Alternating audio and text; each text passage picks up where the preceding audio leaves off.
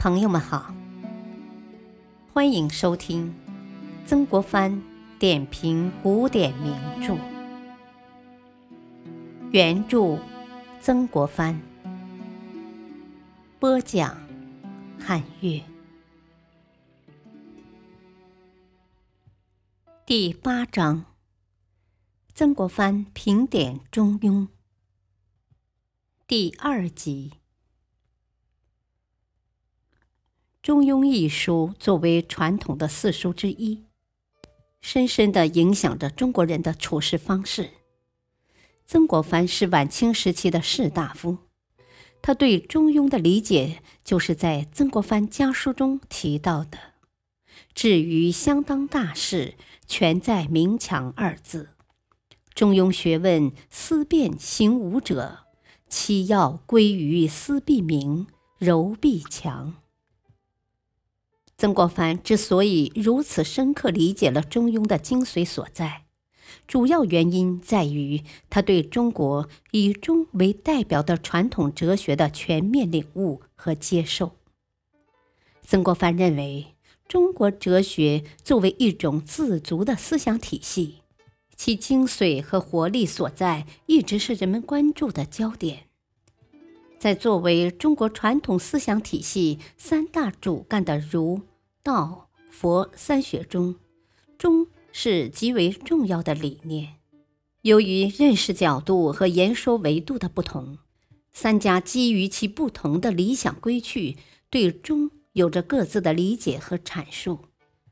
这些学说通过不断发展和演化，共同构成了代表中国传统思想精髓所在的中哲学理论。中字的字源架构，曾国藩首先从解字的角度对中进行了分析。他觉得从字源学来看，中字有着复杂的起源。甲骨文和金文中被认定为中字的符号有多种书写形式。汉代许慎所著的《说文解字》视中为中。内也，从口一竖上下通，这里的内显然有与外相对的意思，而内外之别是人们对自我与环境关系的一种重要的认知。与之相关的还有中的另一个主要含义：方位在中央。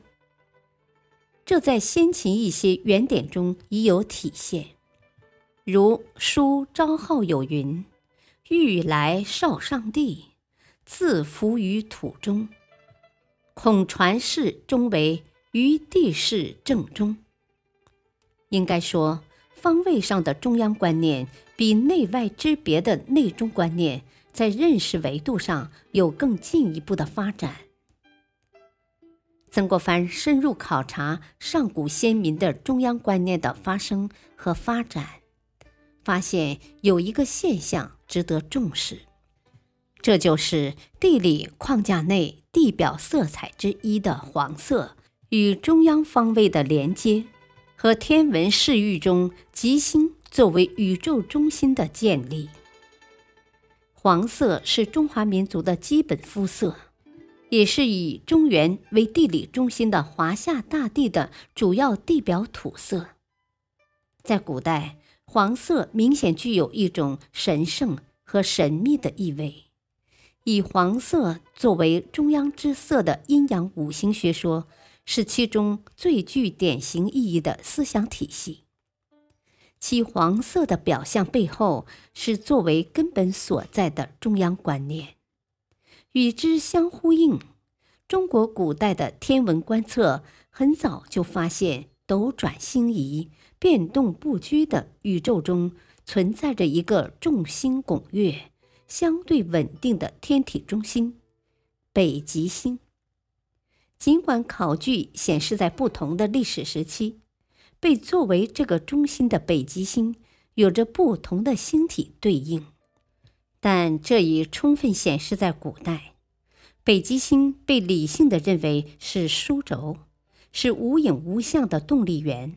是至尊原则的象征，这个众星环绕的北极天区，为先民的观念上提供了一个神圣的中央的具体模式。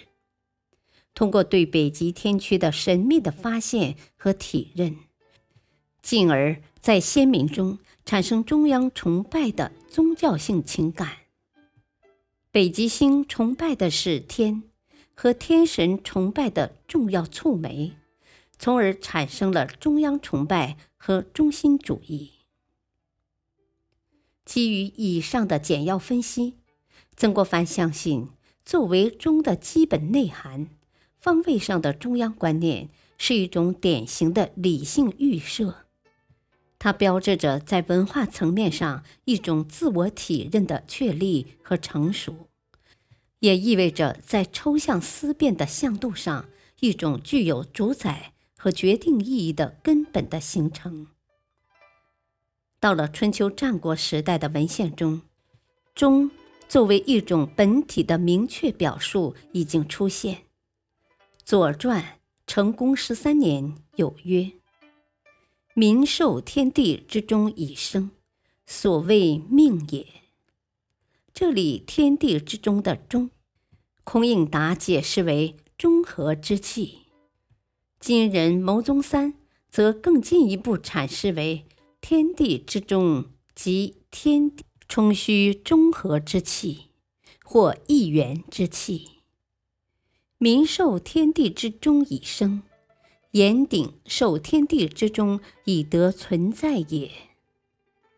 中庸中的表达则更明晰：中也者，天下之大本也。从一种主观的观念预设到事物的存在，中的观念的这种演变，与建立在仰观俯察基础上的早期知识体系的构成。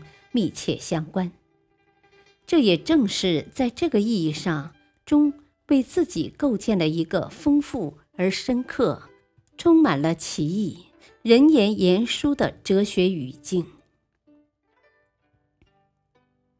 中字的哲学内涵，曾国藩发现，在中国的哲学原点中，中的用词和观念几乎随处可见。相对而言，《中庸》和《易经》中的有关阐述较为系统和完整，是理解中的哲学内涵的一个重要方面。《中庸》中的核心概念是中庸、中和、时中和执中，他们是以孔子为代表的先秦儒家所倡导的一种宇宙观、方法论和道德境界。也是儒家伦理和审美思想的集中体现。中庸一词出自《论语·雍也》。所谓中庸之为德也，其志矣乎？民先久矣。中有中正、不偏不倚的意思，庸则指的是平常、常道和应用。曾国藩经过考证，认为孔子对于作为至德的中庸，虽然没有理论阐述的展开，却是以自己的实践言行的见履来认识的。孔子常常要求自己的言行合乎中庸之道的标准，子温而立，威而不猛，认为仁而不仁，急之以慎。乱也，是他待人的中庸；子调而不往，歌不涉素，是他对物的中庸。季文子三思而后行，子闻之曰：“在思可矣。”是他做事的中庸。见危受命，与危邦不入。是他处理生死的中庸，失也过，伤也不及；是他评价人物的中庸，乐而不淫，哀而不伤；是他审美的中庸，敬鬼神而远之；是他对待鬼神的中庸，周而不比，和而不同，是他交友之道的中庸；既要亲亲，又想上贤，是他选用人才的中庸。礼之用，和为贵，是他治国之道的中庸。孔子的中庸之道，核心和基本原则在于无过无不及。曾国藩断言，这就是中庸对孔子思想继承和发展的基点。感谢收听，下期播讲。第三集，敬请收听，再会。